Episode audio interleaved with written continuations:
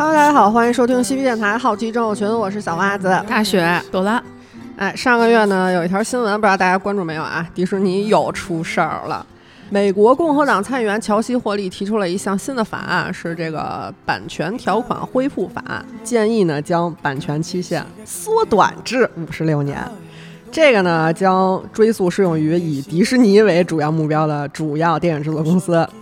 在这个版权江湖上流传这么一句话啊：如果你不幸流落荒岛，可以在沙滩上画一个米老鼠，一定会有迪士尼的人不远万里来抓你，这样你就得救了。那个原话应该是说什么？你在沙滩上画一个米老鼠，然后你就会听到直升机的声音，迪士尼的人抓你去打官司了。比 SOS 好使。嗯，反正迪士尼呢这么多年靠着这个版权是赚了不少钱，也抢了不少钱。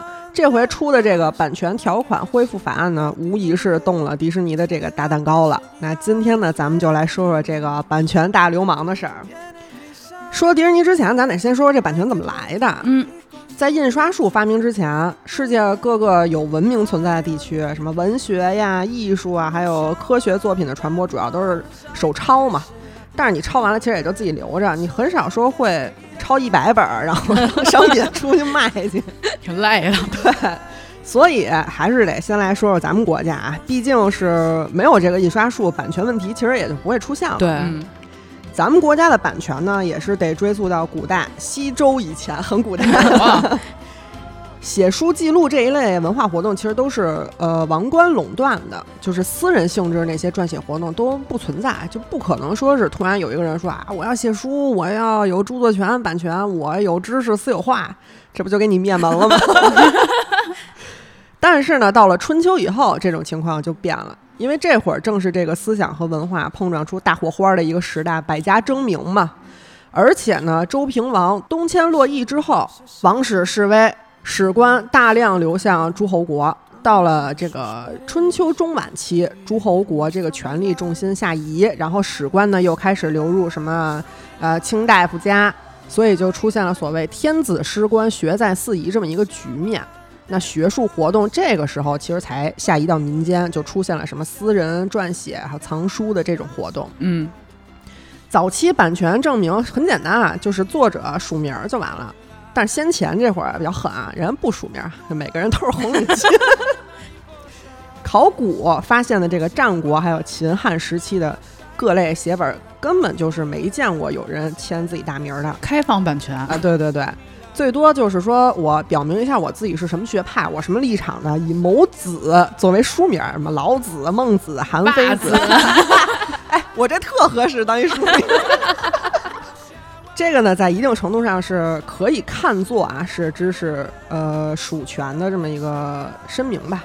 入汉之后，这个书名和作者的这个名字才慢慢分开。嗯，到了北宋，这个毕生的活字版印刷术发明之后，这技术就到位了，可以开始批量印制了。书籍呢，也就成为了印刷商谋取利润的商品。很多这个书行为了垄断某些作品的这个印制和销售呢，会恳求官方允许自己有独家经营权啊，只有我能卖，别人不能卖。哦，嗯垄断，对啊，垄断了。腾讯，别瞎说话。宋代政府对版权的保护力度也是很强的啊，出版书呢是要审查的，它这个印刷品呢也是有一定行业标准的，不是说你想写什么就写什么，印成什么样都能卖的。宋代这个文化其实也很繁荣，那会儿就出现了什么职业作家，还有艺术家之类的。在宋代呢，不管是统治者还是出版商或者作者，已经对作者权益进行保护，这个意识就已经有了。嗯嗯，北宋初年，政府呢曾经颁布过刻书之事。这个刻书之事就是将书籍印刷出版的法规以条文的形式固定下来，所有的印刷品必须都交送这个政府机构备案，就是像现在就是你出书你得先去申请版号什么之类的嘛。政府呢将印刷品的管理纳入一个日常行政事务当中。如果不按照这个法规条文规定的这个形式出版书籍呢，就可能会产生盗版。哎，比现在其实还严。嗯，南宋这会儿就是有这个王称所撰写的《东都事略》，这个目录页上就印有“眉山城舍人宅刊行，以身上司，不许复版”这么一个声明。这个呢就被认为中国目前为止最早的有版权保护的这么一个记录。但是在有关宋代的版权问题上，咱们国家著名知识产权法学者郑成思教授呢，和哈佛大学法学院的安守廉教授其实也曾发生过一些争论啊。郑成思教授觉得，虽然说呃中国历史上没有制定出这个呃成文的那种版权保护法，我专门我就是写呃对这个版权法的，没有这种东西啊，以前。但是中国以禁令形式保护印刷出版者的这个情况，其实从宋代就已经开始了嘛。而且在宋代版权作为特权出现之后，就一度被作为民事权利，作为创作者的特权受到保护。那安守廉教授觉得呢，这其实就是把帝国控制思想传播的一种手段当做版权来看待。嗯，这也是导致中国没有办法产生版权法的一个主要原因。但是他说这个其实跟没说一样嘛，咱们中国古代其实是王权嘛，那法德意这些大陆法系国家其实也都是王权。原始的知识产权实际上就是一种和王权关联的一种特权。嗯，你这会儿那我哪能让你想说啥说啥？啊对啊那我不乱了国家。对，现在不也是吗？小二十。够小了。公元十五世纪中叶呢，这个德国人啊，约翰内斯制作了第一台金属活字印刷机，一下就提高了这个印刷的速度和产量嘛。那很快，这个印刷机就在欧洲普及了，欧洲的文盲呢，也在这个时候少了很多，所以呢，也间接就推动了文艺复兴。一四七六年，这个印刷机被引入了英国。没过几年呢，这个理查德三世就认识到了文学作品的价值，专门将文学作品从政府的保护主义立法中豁免出来。一五三八年，咱们反复提过很多次的亨利八世啊，嗯就宣布所有作者和印刷商必须得让枢密院或者就是代理人在出版之前阅读和审查书籍的内容。这个其实也就是王权控制思想传播的一种手段嘛，审稿嘛，不就对，跟？咱没什么区别。嗯，到了这个英国女王玛丽一世在位的时候，这种控制就更加严格了。她批准了伦敦印刷商成立书商公司，对属于这个公司的作者出版的这个图书授予垄断权。但是她同时规定，图书必须送到皇家进行审查，而且原作者必须在这家公司注册过，才允许印刷发行。如果没有注册，擅自进行印刷，这个英国皇家法院呢就会进行惩处。这个就是安妮女王法，又叫做一七一零年版权法。这个是英国议会在一七一零年通过的一项法案，是第一部规定由政府和法院监管版权的法规。嗯，另外一方面呢，这个安妮女王法呢，也是世界上第一个承认作者是著作权保护主体的法案，确立了这个近代意义的一个著作权思想，对世界各国后来的著作权立法其实产生了很大的影响。按照法案规定呢，所有文学、戏剧、音乐或者艺术品，只要是首先在英国出版的，或者是英国国民居民的，都可以受到法案保护，不需要经过任何手续。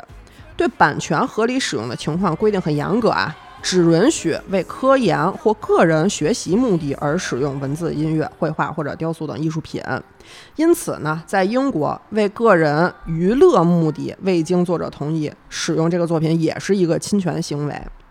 这个法案里有一条很重要啊，这个作者呢有十四年的版权保护。哦，才十四年，对，如果说十四年这个保护期满了，这作者没死还活着呢，他还可以就是再申请延期，延期再续十四年。所以说，总共乱七八糟加一块二十八年嘛。嗯，在这个版权保护期间啊，只有作者和他们选择的印刷商可以出版这个作品。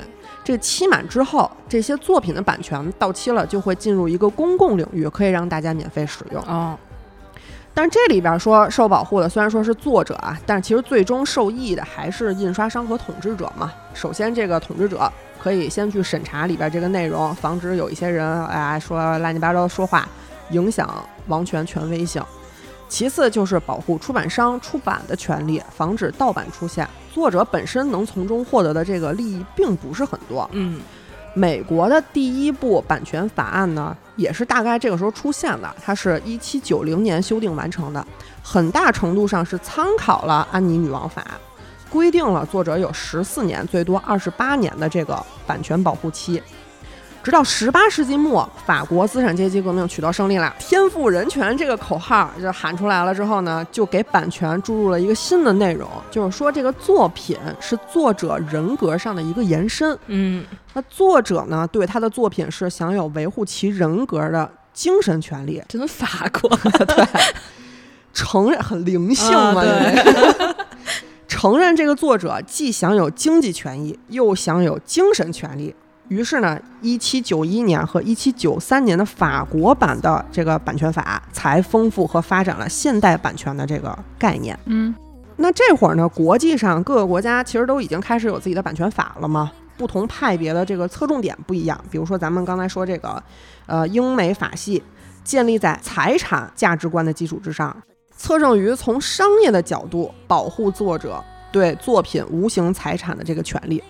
但是大陆法系呢，它是建立在人格价值观上，就是咱刚才说法国是很灵性的这种啊，说是把这个作品视为作者人格的一个外在反应，所以说著作权产生于大陆法系，而版权是产生于英美法系的。哦，等于说一个是看了能卖多少钱，一个是我的这个作品有没有受到别人随便的对使对对用啊？而且它这个不同的版权法之间还会产生一些冲突啊，比如说英国人在英国出版的作品呢，他在英国受版权保护，但是在法国，呃，任何人其实都可以复制、印刷你、销售你这些作品。你说这俩地儿，这事儿听起来肯定就不太行，对吧？对这是侵权行为嘛。所以说，在这个法国诗人雨果的推动之下呢，一八八六年各国就签订了这个《伯尔尼公约》，嗯全称是《保护文学和艺术作品伯尔尼公约》。那因为雨果是法国人，所以说这个《伯尔尼公约》自然也是受到了法国这个著作权的影响比较多一些。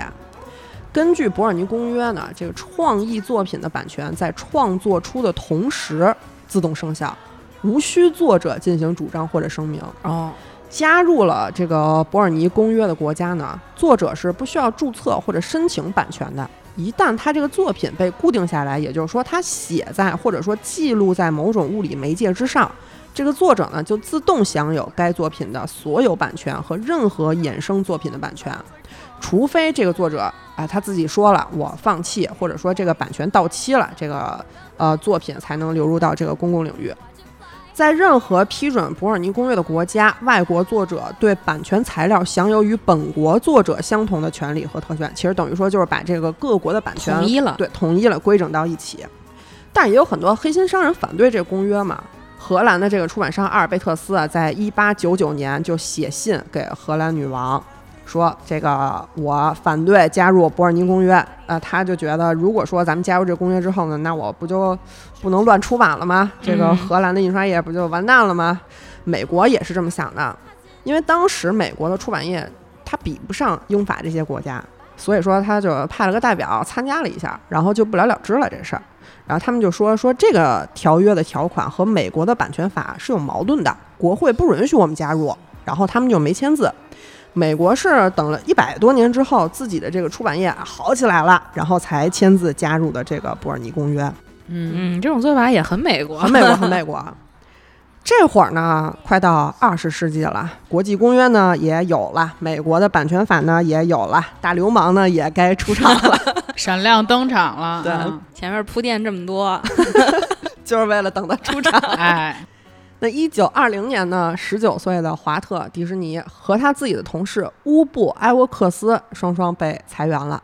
哎，两个人呢被裁员之后呢，也没有气馁啊，十九岁就被裁员，咱们这儿得乘以二吧？俩人也没灰心嘛，就被裁了之后一拍即合，在堪萨斯合伙成立了艾沃克斯迪士尼商业美术公司。但是呢，这个刚成立的小公司没有什么特稳定的收入啊，当时搞漫画的嘛。哎，两个人一边得给广告公司打工，然后一边在养活自己这公司。跟咱们一样。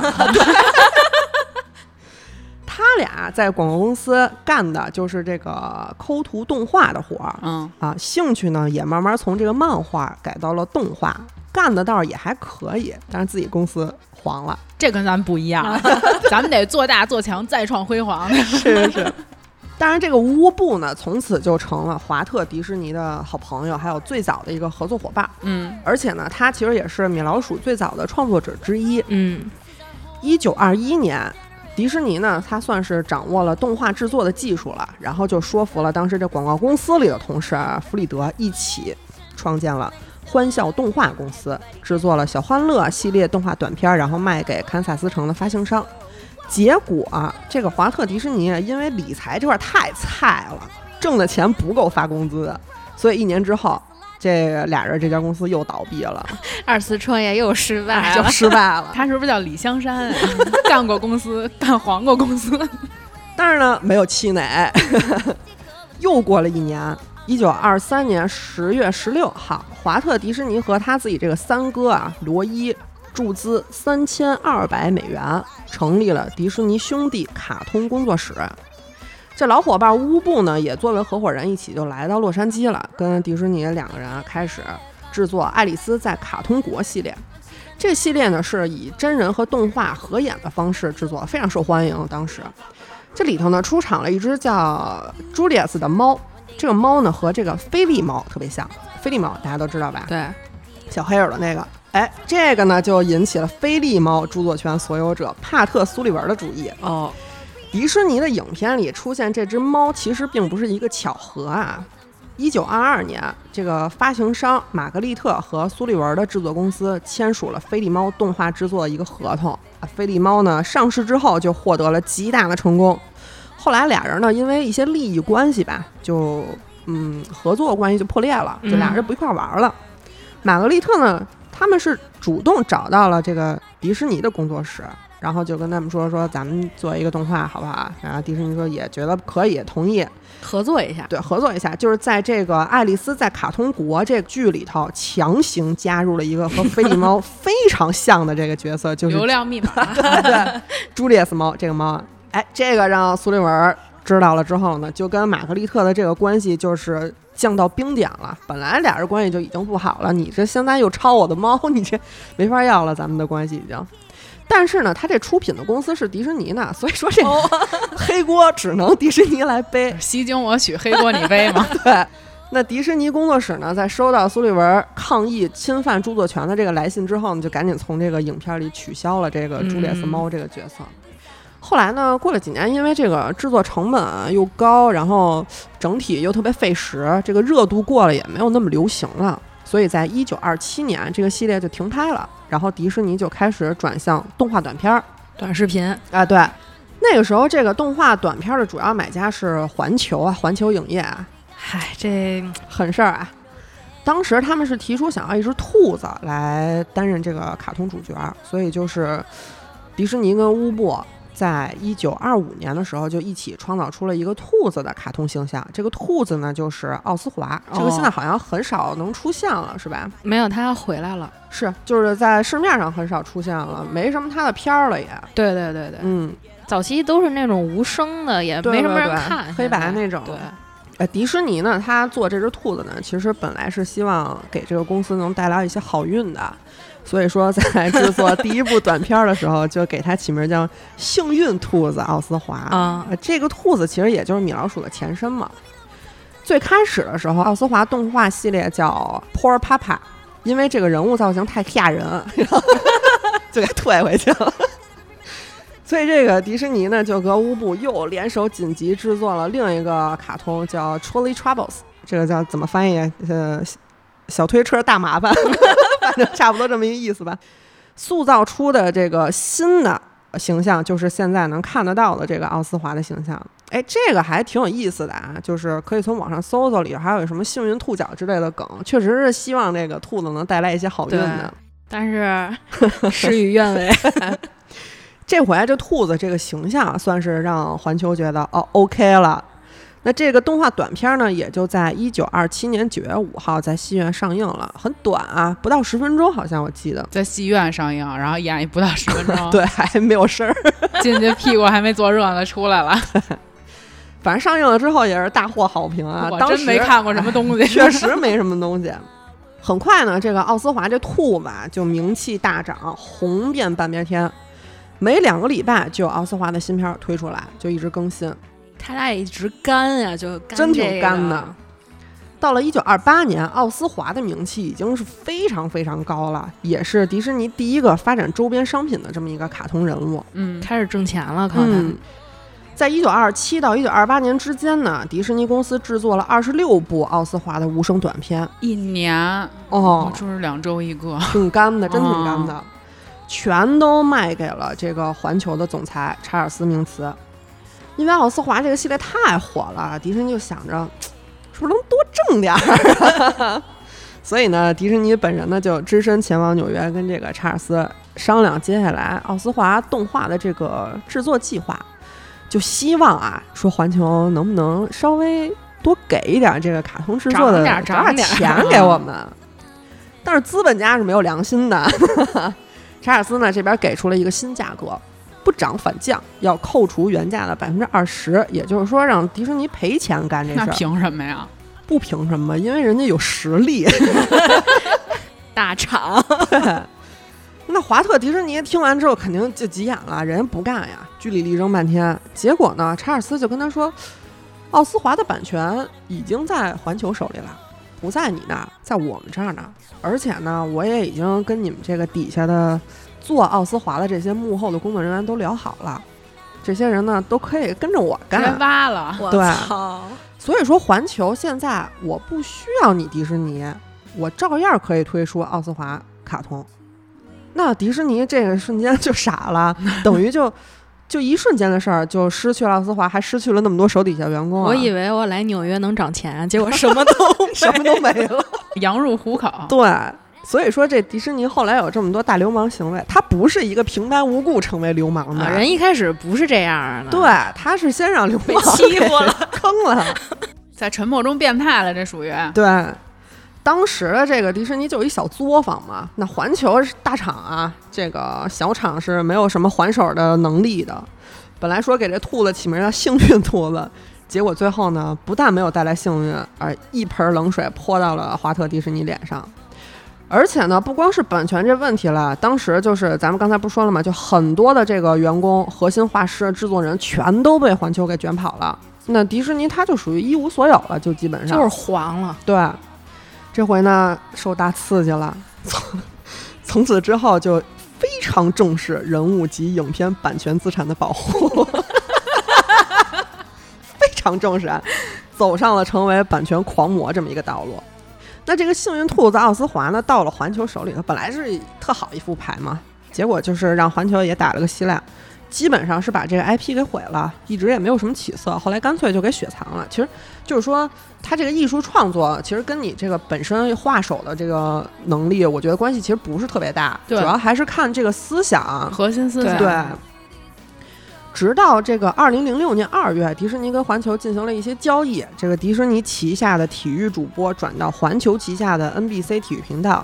环球呢就向迪士尼提供一些交易项目，其中呢就包含奥斯华的版权，呃，等于说奥斯华是七十八年之后才终于回到了迪士尼。大儿子，咱们说回来，这个一九二八年啊，迪士尼这边呢被环球坑了一次之后呢，赌气，就又设计出了现在家喻户晓的这个米老鼠。嗯，米老鼠跟奥斯华长得非常像啊，其实就是一个长耳朵，一个圆耳朵这么一个区别，其实没什么大区别。对它早期的形象其实挺像。对对对对对，迪士尼呢就准备让这个米老鼠有三个圆圈统治一下地球。做到了。嗯，早期啊，米奇的两个短片儿，一个《疯狂飞机》，一个《疾驰的高桥》，其实是没有受到什么关注的。嗯，迪士尼就那得想新办法啊。最终呢，是把迪士尼的卡通片的整体风格改成了喜剧。结果这个改完这风格之后，发了一个汽船威力号，哎，一发出来，米奇炸街，直接就得到认可了。迪士尼他本人也获得了很多认可。短短几年呢，这个米奇就成为了最炙手可热的一个卡通人物啊！迪士尼本人呢，也是因为创造了米奇，获得了很多很多的大奖。一九三四年啊，唐老鸭出现了，因为他这个性格比较 狂躁，而且比较搞笑一些，啊，嗓子也那样对对对，人气逐渐就有超越米奇的这么一个趋势。啊。所以说，在一九三八年，迪士尼呢又对米奇进行了一些调整，让米奇的人气再次到达顶峰。一九三八年出的这个《勇敢的小裁缝》还获得了奥斯卡的提名。就在大家以为米奇的身价已经没有持续上升空间的时候，米奇又出其不意，更上一层楼。哎，一九四零年，有一个秘密部门约谈了华特迪士尼，准备借着迪士尼公司的势力搞事情，想拉拢这个华特迪士尼。是 F 开头那个吗？这个秘密部门就是 FBI。华特迪士尼呢也答应了 FBI 的要求啊，就成为了 FBI 一个秘密线人，哦真刺激！啊，是吧？人生赢家嘛。他的任务呢，就是把苏联安插在好莱坞的演员、作家、制片人、导演等等艺术从业者名单上报给 FBI。哦，其实就是美国政府怕苏联在文艺方面宣扬共产主义个这不是他们当时欺负人家苏联干的啊，吗？对，就是说想借这个华特迪士尼的手把这些人给挖出来嘛。嗯，一九四一年，华特迪士尼首先朝着自己手底下的员工出手了，因为什么呢？就那会儿，这个因为迪士尼它是想保持米奇的热度嘛，所以就是一直要更新嘛，跟咱一样，一直要干嘛。嗯，那他们呢就一直压榨底下的这个员工，疯狂加班出片儿，这就引起了广大社畜的不满。迪士尼手底下的动画师就集体罢工了。华特迪士尼在接受采访的时候，他就说：“ 这个我坚信是共产主义的鼓励、领导和活动才带来的这次罢工。”而且在众议院作证的时候，他也说他这几个动画师就是共产主义者，就给大家都献了。啊，暗地里呢，迪士尼其实也递了不少的名单给那个 FBI 啊，因为他那个之前出了一个，就是流出来一个那个解密的一个档案，把这事儿给说了，然后里头有好多那个黑色涂黑的那么那些东西，就把这些名单上的人都给涂了，所以不知道他到底说过谁，但是不少，我看了一下那个文件。那作为回报呢，FBI 是帮助迪士尼在洛杉矶建造了第一个迪士尼乐园，这一下啊，不光那会儿，到现在迪士尼这个劳工劳务的问题嗯一直是被诟病。是是是。那能和真实的米奇一起玩呢，就激发了人们对米奇的爱，米奇就越来越火了，基本上就是迪士尼最大的摇钱树了。嗯，咱刚才说这个迪士尼在环球可是吃过一次大亏的，其实不止迪士尼，另一个任天堂也吃过环球的亏。所以呢，吃一堑长一智嘛，这回迪士尼就长心了，对米奇的版权问题非常重视，保护米奇基本上就是迪士尼的宗旨了。嗯，但是呢，华特迪士尼他在世的时候，一直没有人去挑战迪士尼的权威，因为作者也在世嘛，著作权和版权保护没有什么争议，对吧？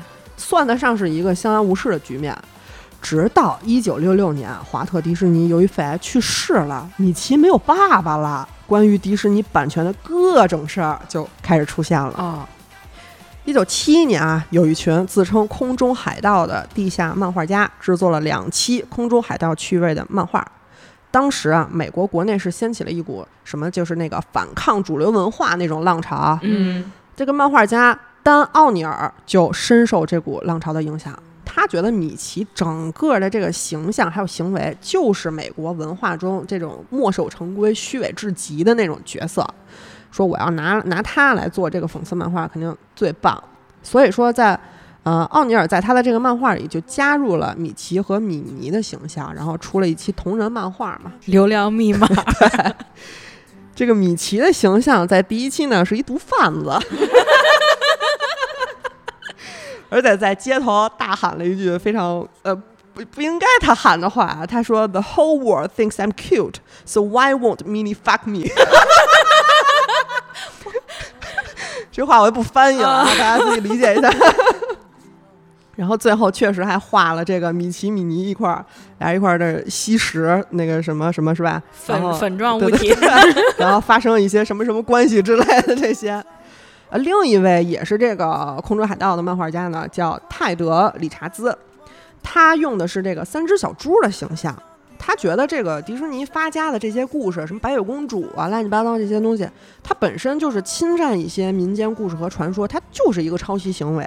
而现在你再给弄上一版权，那不就是文化霸权吗？嗯，迪士尼就应该受到这样的攻击，所以说他就用三只小猪的形象创作了一期漫画。哎，这两期漫画呢都上报纸了，所以很快呢就让迪士尼给盯上了。迪士尼法务可不是闹着玩儿的。当时还没那么厉害呢，啊那会儿迪士尼正式就起诉了这个空中海盗，什么侵犯版权啊、侵犯商标、不正当竞争。啊，结果这些漫画家还不搭理他，就说我们就是像，不是一模一样。而且呢，宪法第一修正案说了，不能剥夺言论自由或者出版自由。嗯，这事儿就磨磨唧唧给僵那儿了，磨叽了好几年，最后是在一九七五年，法院初步判决迪士尼胜诉，不允许空中海盗再使用米奇和米妮的形象。但是这个结果宣判下来之后呢，漫画家还是没搭理他们，甚至说在这个起诉期间还创作了第三期 以米奇和米妮为主角的漫画，而且拒绝接受这个结果啊，就再次上诉了。刚啊啊，，倍儿刚。法院呢就给他们这个再次上诉又给拒了，然后再上诉，再败诉，再上诉。反正通过这个政治辩论以及版权法和宪法之间这个矛盾点嘛，就是版权自由、言论自由这个矛盾点嘛，就把这个案子拖了八年。一九七九年，迪士尼实在是受不了了，就要求法院以藐视法庭罪判处这些漫画家，并且提出了一个刑事诉讼，就是等于说你要蹲监狱了，不是说赔钱这么简单了。那空中海盗呢？看这个事儿闹成这样了，还是没有放弃啊，就联合了几个艺术家，成立了一个老鼠解放联盟，把自己这个作品展出来，再加上迪士尼这边一直告他，一直要索赔，就有这个加持，一下这几个漫画就成名了。全知道了。对，而且呢，法院这边其实也驳回了迪士尼刑事诉讼这个要求啊，觉得这事儿没什么道理，不至于说让人给人蹲监。关起来。对啊最终判决是赔偿二十万美元，整整八年啊！迪士尼是终于打赢了。这八年，迪士尼为了告空中海盗花了二百万，哎呦，真生气呀！还不是最生气的。最后说判赔二十万，这已经是赔大本了。但是二十万呢，人家也不给，没钱，没钱就是没钱。非但没钱，我还要继续出漫画。迪士尼也是受过一些苦。受受过一些委屈。迪士尼这回算是幡然醒悟了，等于说钱肯定是拿不着了，算了，化疗吧了。嗯，就这事儿咱算认栽了，就和这个空中海盗达成了某种和解，就说这个钱不用赔了，只要你们不在任何公共平台发布涉及到迪士尼版权的内容就行。等于说就是这些形象 别再用了。这个事儿啊，之所以拖那么久，其实也是有很多争议在的。有人就觉得说，这个空中海盗对抗迪士尼是一个英雄式的冒险，勇者斗恶龙嘛，我觉得就是挺流氓的，真挺流。氓的。就是很多人他们就觉得就是无良艺术家敲诈勒索迪士尼，对，我心想说，你说我刚创业，环球欺负我完了，我都这么大了，几个 几个画漫画的还把我给欺负了 而且还欺负成了。啊！反正呢是最后以这种形式收场，也是确实是给迪士尼上了一课。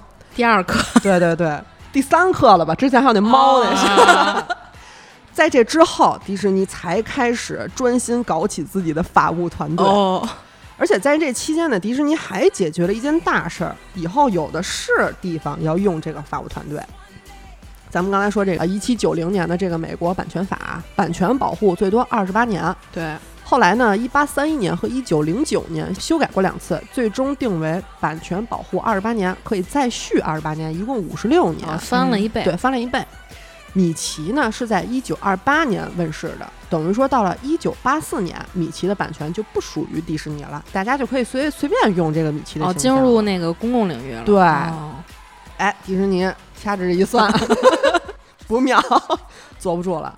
他们那会儿没了米奇，等于说就自断一臂嘛，就啥也没了，可以说是。对，所以说为了保住米老鼠，迪士尼就开始推动版权法案的修改运动。哦，哎，这事儿就有点了了不起了，不是一个普通的这个小作坊可以干的事儿了，这等于说这会儿已经是一商业帝国了。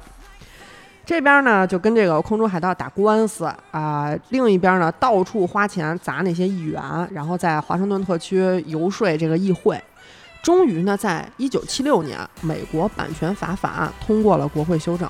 相比之前的修订内容，一九七六年的这个版权法将最长五十六年期限大幅延长，个人作者的作品将被终身保护，并且在原作者去世之后仍然可以受保护五十年。对于植物作品，最长保护期限呢五十六年延长到了七十五年。而且对已经发表的没有到期的作品具有追溯力。这下迪士尼对于这个米奇的版权拥有期限一下就推到二零零三年了，哦，一下长了不少。对，长了十九年。嗯，这个版权期限延长了，呃，法务团队也建起来了，迪士尼呢也是时候表演真正的技术了。法务团队不白建啊，这个一位迪士尼终极爱好者唤醒了迪士尼法务部门这条恶龙。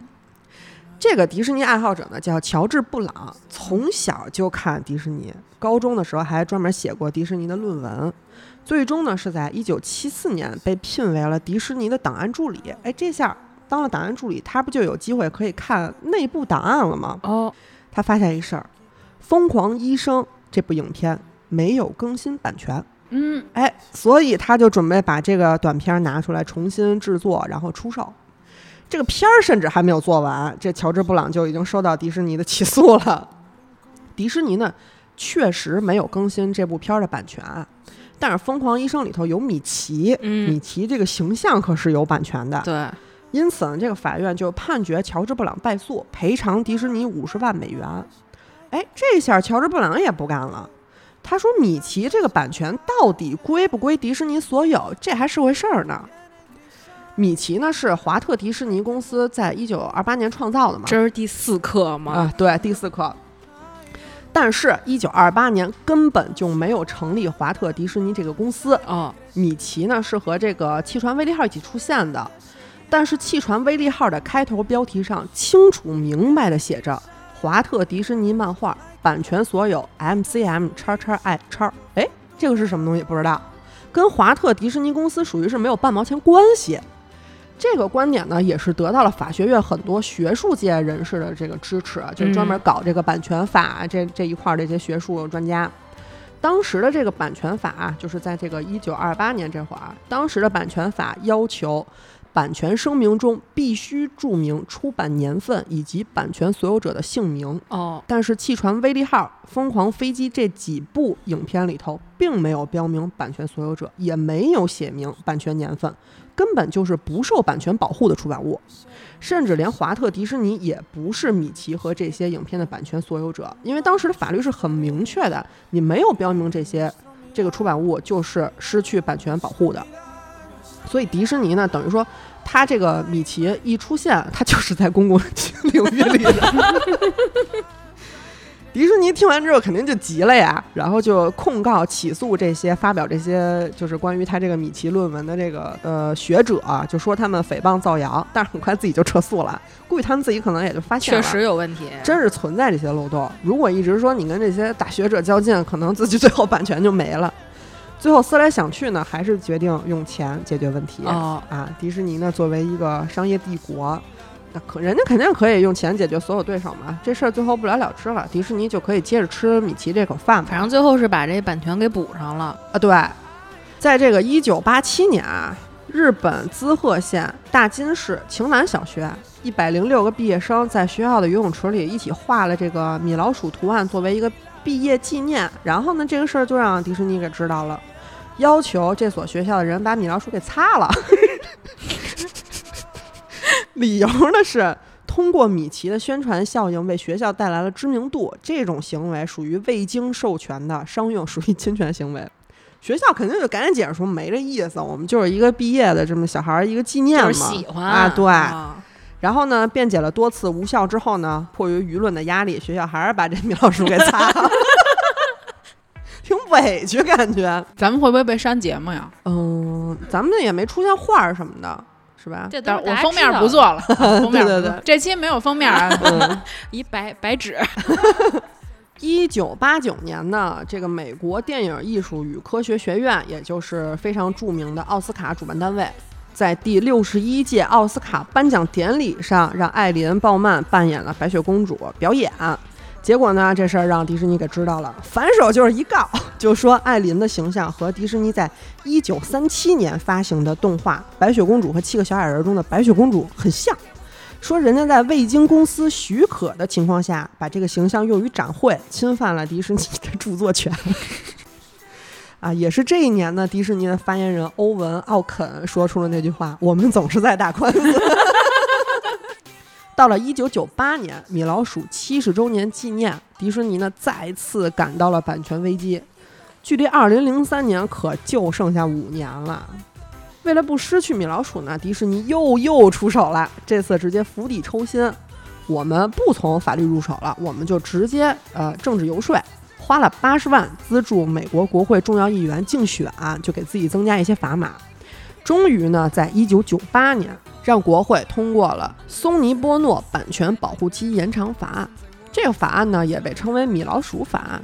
这八十万呢也只是冰山一角，为了达到游说目的，其实迪士尼一共花了八千七百万美元。嚯！但是你说九八年他舍得花八千七百万美元，你就想那玩意儿能给他挣多少钱？他这米老鼠能挣多少钱？用钱花的。对，不过他这也不光米老鼠，因为马上那个唐老鸭什么的不是版权也到期了吗？反正这些玩意儿肯定不少挣钱。那这个八千七百万呢，真不白花啊！根据这个法案中所写的。一九七八年一月一日后发表或创作完成的作品，个人作品可以获得终身及身后七十年的保护期；植物作品可以获得从发表日起九十五年，或者从创作完成日起一百二十年的保护期，以先到为准。又又多了，再涨二十年，也就是说，这个米老鼠的。版权保护期再次被延长到了二零二三年，就是明年。明年他们怎么说？明年人不是改了吗？改成五十六年。美国国会呢通过这个法案呢，也就被戏称为让米老鼠再活二十年法案。而且这会儿已经进入到互联网时代了嘛，九八年了嘛，对吧？传统音像业和互联网网站经营者就打得不可开交。那米奇呢？作为一个公众熟知和喜爱的形象，必然是也会陷入这场战斗当中。这个法案出来之后，有一个叫埃里克的网站经营者把美国国会直接给告了。就说国会一再延长版权的保护期限和宪法所规定的在有限期间内保护著作权的这个原则是相违背的。嗯，他这个说法也确实得到了很多人认可啊。宪法确实是规定了要在有限期内保护著作权，但是宪法也说了，这个有限时间是国会定的，最终解释权。对。那国会呢？这回已经被打脸了，不能自己再给自己一巴掌了，所以这个事儿最后还是不了了之了。钱都收了啊！对，迪士尼呢也还是靠着这个版权的保护到处告人嘛。嗯，没个几百万，别想沾迪士尼，我们这种小破店儿，我们就不沾的。所以这个呢，其实也是为什么迪士尼被称为版权大流氓的原因啊！靠这个都挣不少钱呢。就是那个美国，他们不是有一个那个网站叫 Find Law，就是你可以在企业查这个企业有多少律师。嗯，迪士尼，你翻了三页到不了地。那聊到这儿呢，肯定有人要问了：这个迪士尼维护自己的版权利益不应该吗？啊，那这肯定是应该的啊。就版权呢，作为人类。对于个人作品的保护，经过这么多年的修改和实践，现在已经是非常成熟的一个法律了。嗯，它不但是促进了知识的积累和交流呢，也推动了经济的发展。版权呢，作为一个无形的权利，既是人权，也是一种财产。侵犯他人版权和偷窃是没有任何区别的。保护知识产权不仅是保护个人利益，同时也是维护公共利益。华特迪士尼他创造出了米奇、唐老鸭等一系列角色，他付出了自己的心血，这些角色呢也理应为他赚几十年的钱，这个我觉得都应该应分的。嗯，但是后期迪士尼呢，属于是为了一己私欲了，一再推动版权保护延长立法。那讲了这么多呢，大家也都能看得明白，无非就是多挣几年钱罢了，用这东西。对。那版权之所以有时间上的限定，肯定也是有目的的嘛。那一个作品，它能创造的价值是很多重的，不仅仅是创造者的利益啊，使用者的利益也有，然后社会公共利益也有。那这些利益应该保持一个平衡啊。依照咱们现代法学的观点，社会公共利益其实应该是放在首位的，就是应该让大家用。对，它不是说这东西你创作者创造出来，这东西只为你一个人创造价值。版权它存在的目的呢，就是在于维护。产业秩序鼓励人们创造和传播优质内容。那华特迪士尼去世之后呢，几次三番延长米奇的版权，这个不能鼓励他死而复生，接着去创作呀，对吧？这是一无效行为。他唯一可以做到的就是让迪士尼公司对米奇拥有法定的一个垄断权，能一直靠着米奇挣钱。那其实他开放了米奇、唐老鸭这些旧的角色的版权，迪士尼呢，他才会努力创造一些新的角色嘛，他创造出新的传奇去维持自己的这个收益。这些角色也只有流入到公共资源里头，才能让其他创作者在这个基础之上创造出更多的东西。就好比我们之前讲过这个克苏鲁爱手艺嘛，他不就很乐意大家一起创造克苏鲁神话里自己主动写信跟人家说，哎，你来怎么样？欢迎大家来做同人。对对对，所以说最终克苏鲁神话才能成为一个比较完整的体系，它这个克苏鲁神话才能流传下来。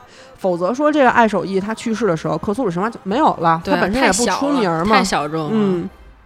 相反呢，如果这个版权的期限它是无限的，它就不能实现社会和个人之间的一个互动，它是会损害社会利益的，它也不利于知识的推广和传播。